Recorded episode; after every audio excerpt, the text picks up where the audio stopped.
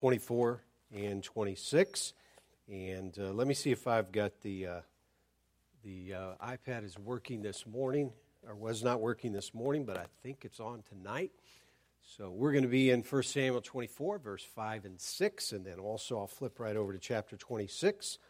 And so uh, let me get you to stand just real quickly, and I'll let you be seated right away. We'll jump in. We're earlier tonight in getting started than normal, and so uh, we had a special, and we, we kind of moved that out.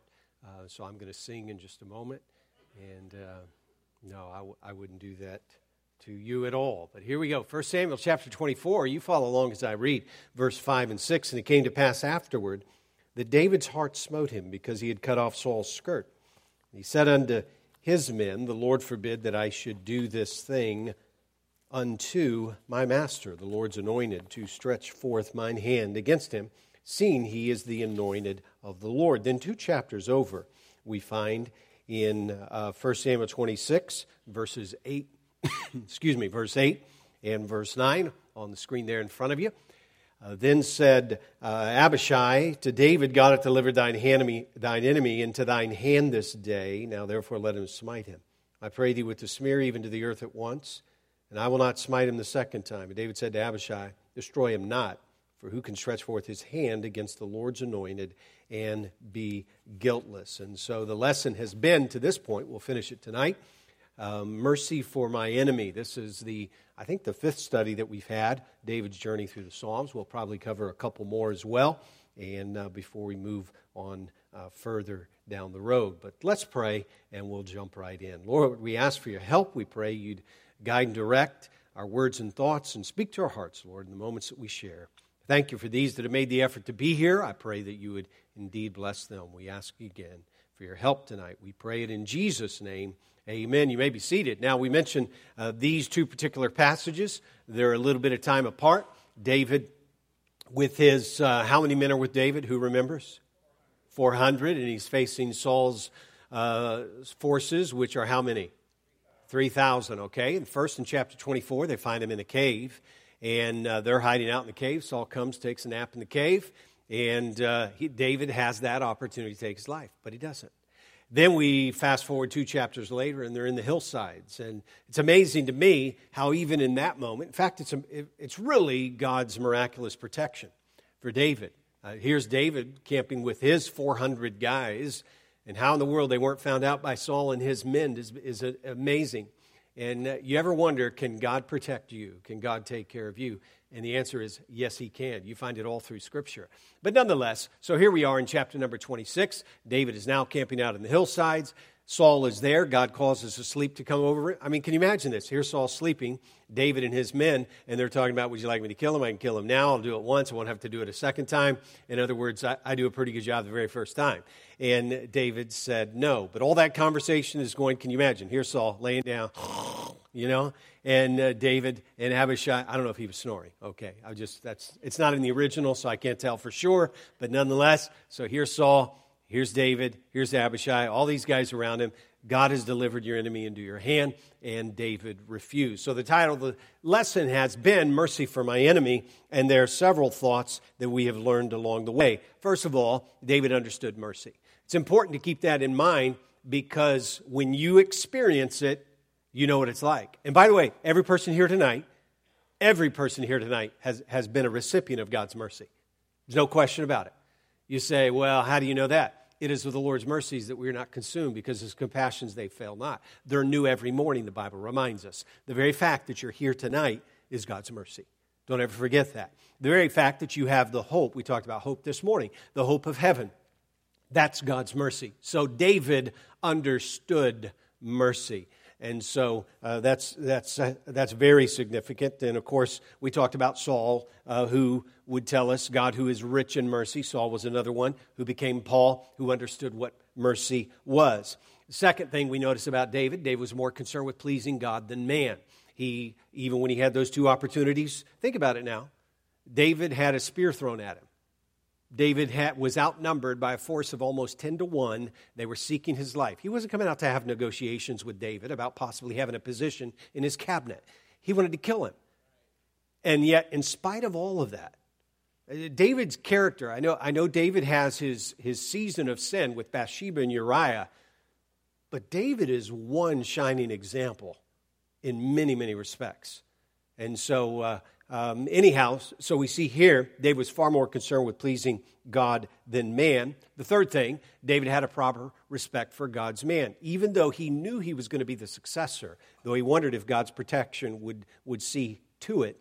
But even though he knew that, he still at this point, he said, he said, I'm his servant. He understood the, the proper line, if you will. Then the fourth thing that we saw was that David knew that his trust and confidence was in the Lord. And we pulled, we're pulling these passages parallel from uh, uh, the three Psalms that were written right around the time of uh, both 1 Samuel 24, 1 Samuel uh, 26, and uh, Psalm 63 1 being one of them. And we see, O God, thou art my God. Early will I seek thee. My soul thirsteth for thee. My flesh longeth for thee in a dry and thirsty land where no water is. So he knew that even though he's in here in the middle of the desert, it looked like everything was against him, God was, uh, was the one that he was trusting and his confidence was in him. Then uh, we we noticed also point number five, and I think uh, I think this is uh, we left off on five or six, but uh, number five, David knew that everything he needed would be found in the Lord, and we saw that both in Psalm 63, Psalm 108, and I'm not going to I'm not going to repeat that again. Uh, and then point number six.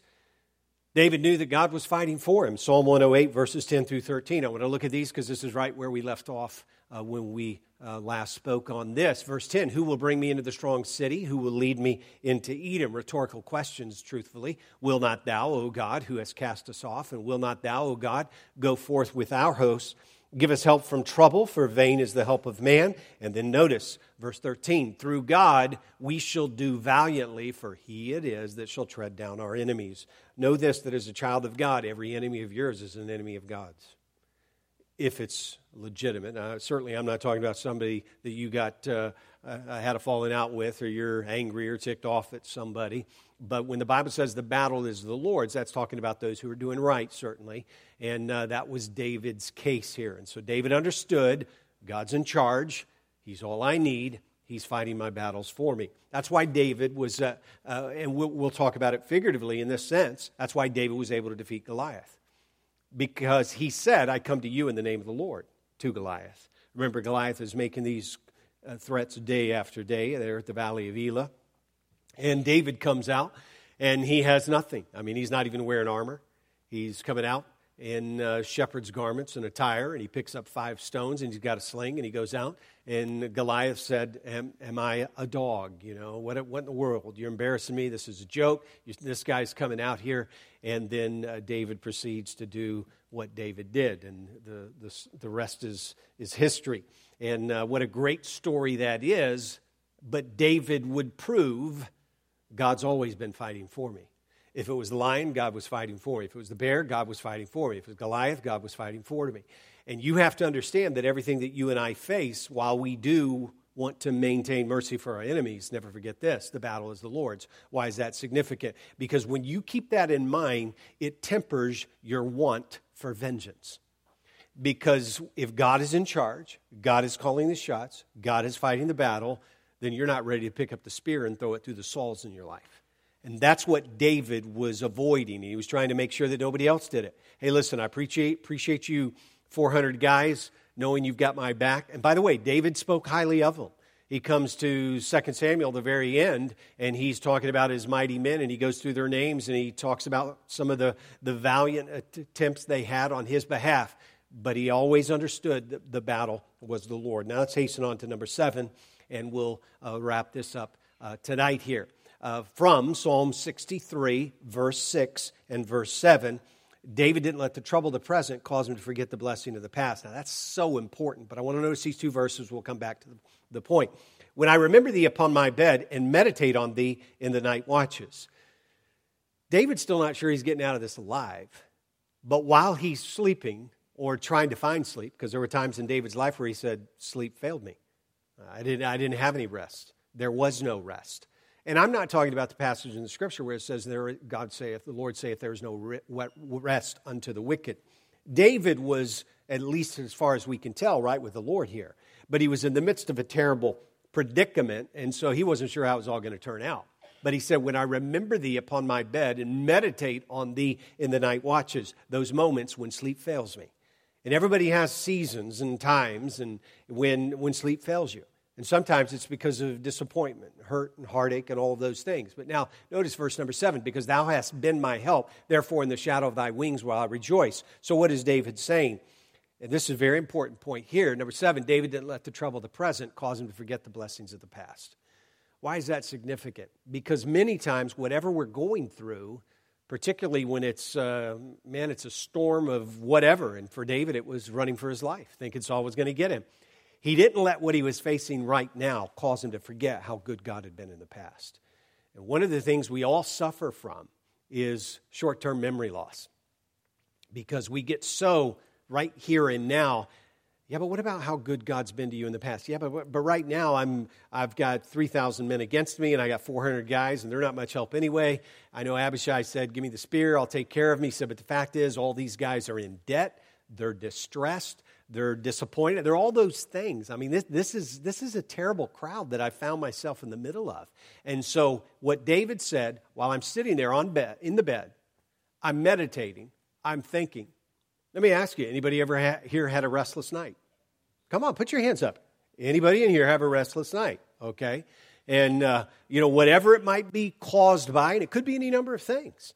But when you have those moments, what David said, I decided to remember, I decided to think about how good God had been to me in the past. There's plenty to focus on negative right now. 10 to 1, the odds aren't very good. You're getting out of here alive. David, even though he told Abishai, I'm not going to do this, God's going to take care of this. Even though he told him that, David is still telling us, I shall not one day perish at the hand of Saul. But he said, I'll let God deal with that. I'll let God deal with Saul, even if I lose my life as a result of it. So, point number seven I don't know of these 10 points in this particular train of thoughts. Um, this might be the most significant one because I think it's one of the areas where we often struggle. So, David didn't let the trouble of the present cause him to forget the blessings of the past. And so, re- please remember that. And let's move on to uh, Psalm 57 4. Uh, and again, one of the three Psalms written during this window, if you will. Um, My soul is among lions, and I even among them that are set on fire, even the sons of men whose teeth are spears and arrows, and their tongue a sharp sword. Uh, point number eight David knew that the enemies of the Lord could not be trusted. Those that are against God. That, that, the Bible reminds us, let God be true and every man a liar. Why would he say this about the enemies of the Lord? Because he realized, in fact, Saul, after he f- finds out that David spared his life in the cave, Saul says to David, You've been more righteous than me. He said, he, he basically tells him, You're the better man. And so, in so many words, David says, Are we good? you know? He, I mean, I don't think he did the thumbs up or anything like that. He, you know, are we cool? You know, or whatever. That's what David thought would happen. And uh, so he makes that statement. Saul said, You're more righteous than me. I'm going home. You know, I'll, I'll swing by Chick fil A or whatever, you know. And then he realized it was Sunday and he was very disappointed. But so he heads home, just seeing if you're awake. Come on, stay with me, crowd. And so he, he gets home, but then what happens? That evil spirit continued to trouble Saul, and he comes back after him. But David, in this moment, he knew this. He knew the enemies of the Lord, those that blaspheme, those that, those that those that have the priorities against the things of God. You say, who are the enemies of the Lord? Anybody that goes against the Word of God. When people start preaching things that are false and contrary to God's law, God's word, God's way, God's teaching, they say, Well, this is what I think about it. Hey, you know, God's never asked your opinion about anything, and I don't think He's going to start. You know, there's never been a time when God has said, Hey, Stu, what do you think about this? It doesn't work that way. That's why I, I mentioned it uh, last week or the week before. Someone asked me if I had an opinion about uh, you know, uh, this. And uh, they, I, I, told them, I said, no, I don't have an opinion. And they said, really? I said, no, why should I have an opinion? God's already got one. And my opinion wouldn't matter anyway. And when you approach things that way, you understand. And so David is making the statement here the enemies of the Lord cannot be trusted. And Saul is, is evidently the one to whom he's referring. Because, and he's not mixing any words. My soul is among lion, and I lie among, among them that, that are set on fire, even the sons of men, whose teeth are spears and arrows, and their tongue a sharp sword. So he knew this is a guy that can't be trusted. And it's one of the reasons why God cautions and warns believers. Let me remind you of this cautions and warns believers about running with the wrong crowd.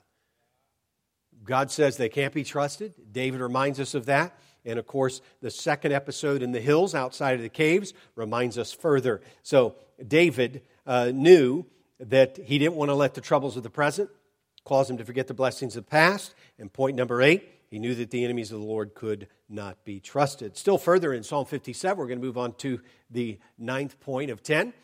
David says this I will praise thee, O Lord, among the people. I will sing unto thee among the nations. Why is that significant? You're in a cave, you're in the fields, you're running for your life, you got no place. Uh, you know, you, you can't. Uh, you know, click your boots together and say there's no place like home and wind up in Kansas or wherever that happens to be. And you guys are really tough tonight. I don't, come on, wake up. Is it the rain? I don't know what it is. So stay with me here. So David says, I will praise thee. What, what do you got to be happy about? I mean, really, David, you're running for your life. In fact, you're so discouraged, you have already said, I shall now one day perish at the hand of Saul. You've already said that. I think this is very, very important to understand. We said in point seven, which I, which I thought was, was very telling and timely for us, he didn't let the trouble of the present cause him to forget the blessings of the past. But I want you to notice point nine as well. David knew that the enemies of God couldn't take away his song or praise. And that's so important. You say, why? Because when you're going through it, one of the first things to, to hit the road is your song and your praise. Because here's what we do. And I, when I'm saying we, okay, here's what I do, okay? And if it's not you, just feel free to have a good time at my expense. Here's what I do. When things aren't going well, one of the first things that goes out the window is my song and my praise. But only because I surrender it, only because I let it go. But you don't have to.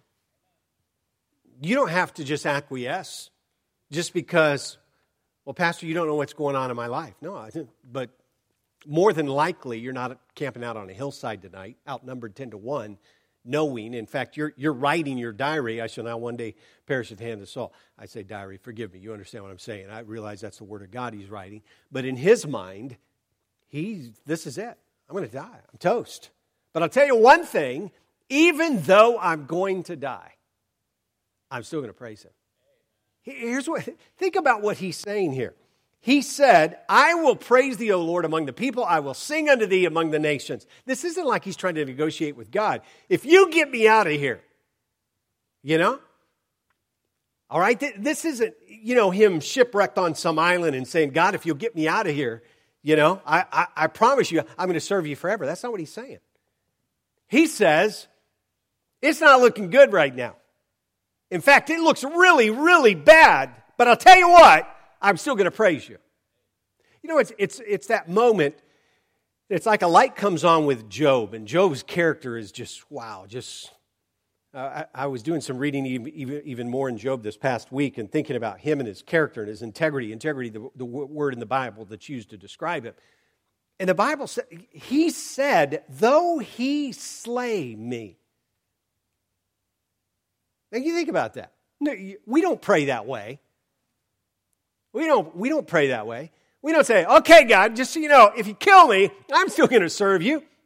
you. You can take my life, I'm still going to trust you. You can take my life, I'm still going to praise you. We don't say that.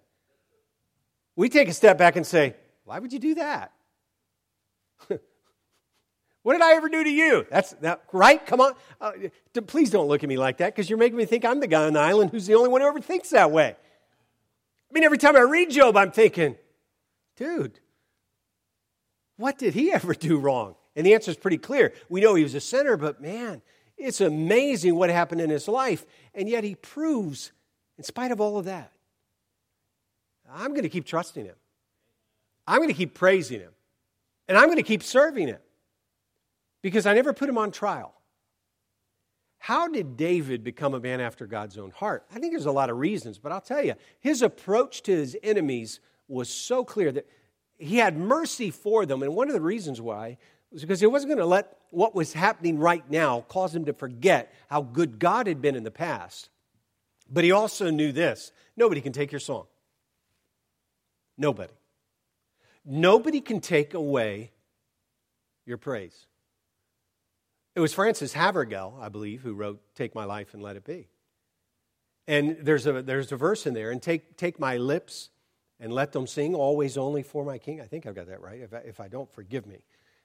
If not, write it down because I just wrote a beautiful verse. But Frances Havergal's story is, is kind of amazing in itself. She, she had hoped from the time she was a young girl to marry, and it didn't, see, it didn't work out that way. And she, she had a very hard, almost tragic life, D- died fairly young, even for that time and era. But as she, you know, take my feet and let them move always only, you know, I mean, you know, it's just everything about that is, I'm going to keep praising God. Yeah, but you didn't have the life you thought you would. No. But God's been good to me. And I'm not going to let what's happening right now cause me to forget it. Because we can do that. Okay, I can do that. I do that. Because many times I, I finding myself catching myself and and, and I'm, I'm so zeroed in and honed in on the cave, on the hillside, and surrounded by a thousand men that are waiting and barking for my life. Figuratively, you understand what I'm saying. And in those moments, David said, I'll tell you what I want to do. I want to keep singing. You know? Are you with me? Sid is, okay? You know that, that Disney tune, Just Keep Singing? Boy, you are slow tonight. Does anybody know what I'm talking about? Okay, too many references tonight, Pastor. You need to move on. Okay, I'm just seeing if you're with me tonight. And so David said, Listen, I'm going to keep right on. I'm going to keep right on praising. I'm going to keep right on singing, even if it looks like everything and everybody is against me. Why? Because I remember how good God has been. And I'm not putting him on trial for where I'm at right now. And so David knew that the enemies of God, his circumstances, couldn't take his song. And then finally, the last thought is this in Psalm 108, verse 3 I will praise thee, O Lord, among the people. I will sing praises unto thee among the nations. And this is so important. It dovetails with the last point we just made. Can you see that okay? David knew to keep praising him. Now, notice this. Even though he might have been unsure that deliverance was ever coming. You see, it's, it's you know, I remember one time when I, I don't know why, it's not in my notes, but I just thought of this. My oldest brother was, uh, many of you have met David. David went with us to Israel, and he's been here, I think, twice. Um, he came when Adam uh, and Joe helped us move. My brother was with us. Uh, we brought him along to help drive, but he slept most of the way. But uh, he rotated which truck he slept in, right, Adam? But I can remember when I, when I was in high school, actually, right into high, my brother was, uh, he was a state champion wrestler. He was really, really tough. And I can remember one time I got into a, a fight. And I remember that uh, this did not look like it was going to go down well. But I remember looking down the hallway in our public school. And guess who I saw coming down the hallway? My brother. My brother weighed 126 pounds and could bench 255. He was one of the only guys we had. They had these bench your weight clubs. You know what I'm talking about? Okay, but they had a bench twice your weight. And there were only like four guys in our entire high school who could bench twice their weight. He was one of them. And I remember he weighed 126. That was his weight class. And I remember seeing him put 255 up five times. And I could put 255 up, one uh, you know, weight at a time, the 45s and the 25s and all that. I could put them up. I, in fact, I often did that for my brother. But I saw him coming down the hall, and this guy was giving it to me, and all of a sudden my whole countenance changed because I knew, listen, I, I might not be no match for you, but there's somebody coming, and you're no match for him. And I, it was just, it was, it was, I can see this like it happened a moment ago. It's one of those things that's kind of etched and my brother comes down, he sees this guy giving me grief, and all my brother did was put his hand on his chest and lift him off the ground against the lockers. It was just, it was like so cool. It was like, man, if you had a, if you had a, if I would have had a phone back then, that would, I don't know how many likes that would have got, but it would have been a bunch. And so now I can only relate the story as I remember. And in that moment, I'm thinking, man, deliverance is so sweet. And here, and that guy never gave me a bit of trouble after that. And, but you know, it, it's easy to, you know, I, I got a little arrogant and cocky then because I saw help was on the way. But sometimes in your life, you know what? You're not so sure it's coming.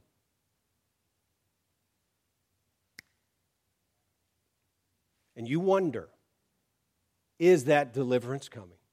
Is that answer coming? Is that help coming? And you have to remember this about David. As he's saying this, he knew, I'm not sure how this is all going to turn out, but I'm not going to stop praising him. That's why when Paul is in jail, he starts singing. You might not get out of here, Paul. Yeah, I know. Let's sing. Might as well. Paul, do you realize what? Yeah, I know. But I'm going to I'm going to keep singing. And when you and I get to the place where our enemies, and we think of our enemies, we, we're thinking of a, we put a face on it, we try to make it a person, but it's not always that case. Sometimes those enemies are those things that we fear. Sometimes it's our great fears. Sometimes it's disappointments. Sometimes it's the world, the flesh, the devil, any of those things. But David knew this I'm not going to stop praising him just because it looks like everything is against me right now. But what if you don't get out of this? Well, I'm going to keep praising him. But what if it doesn't turn out like you thought it would?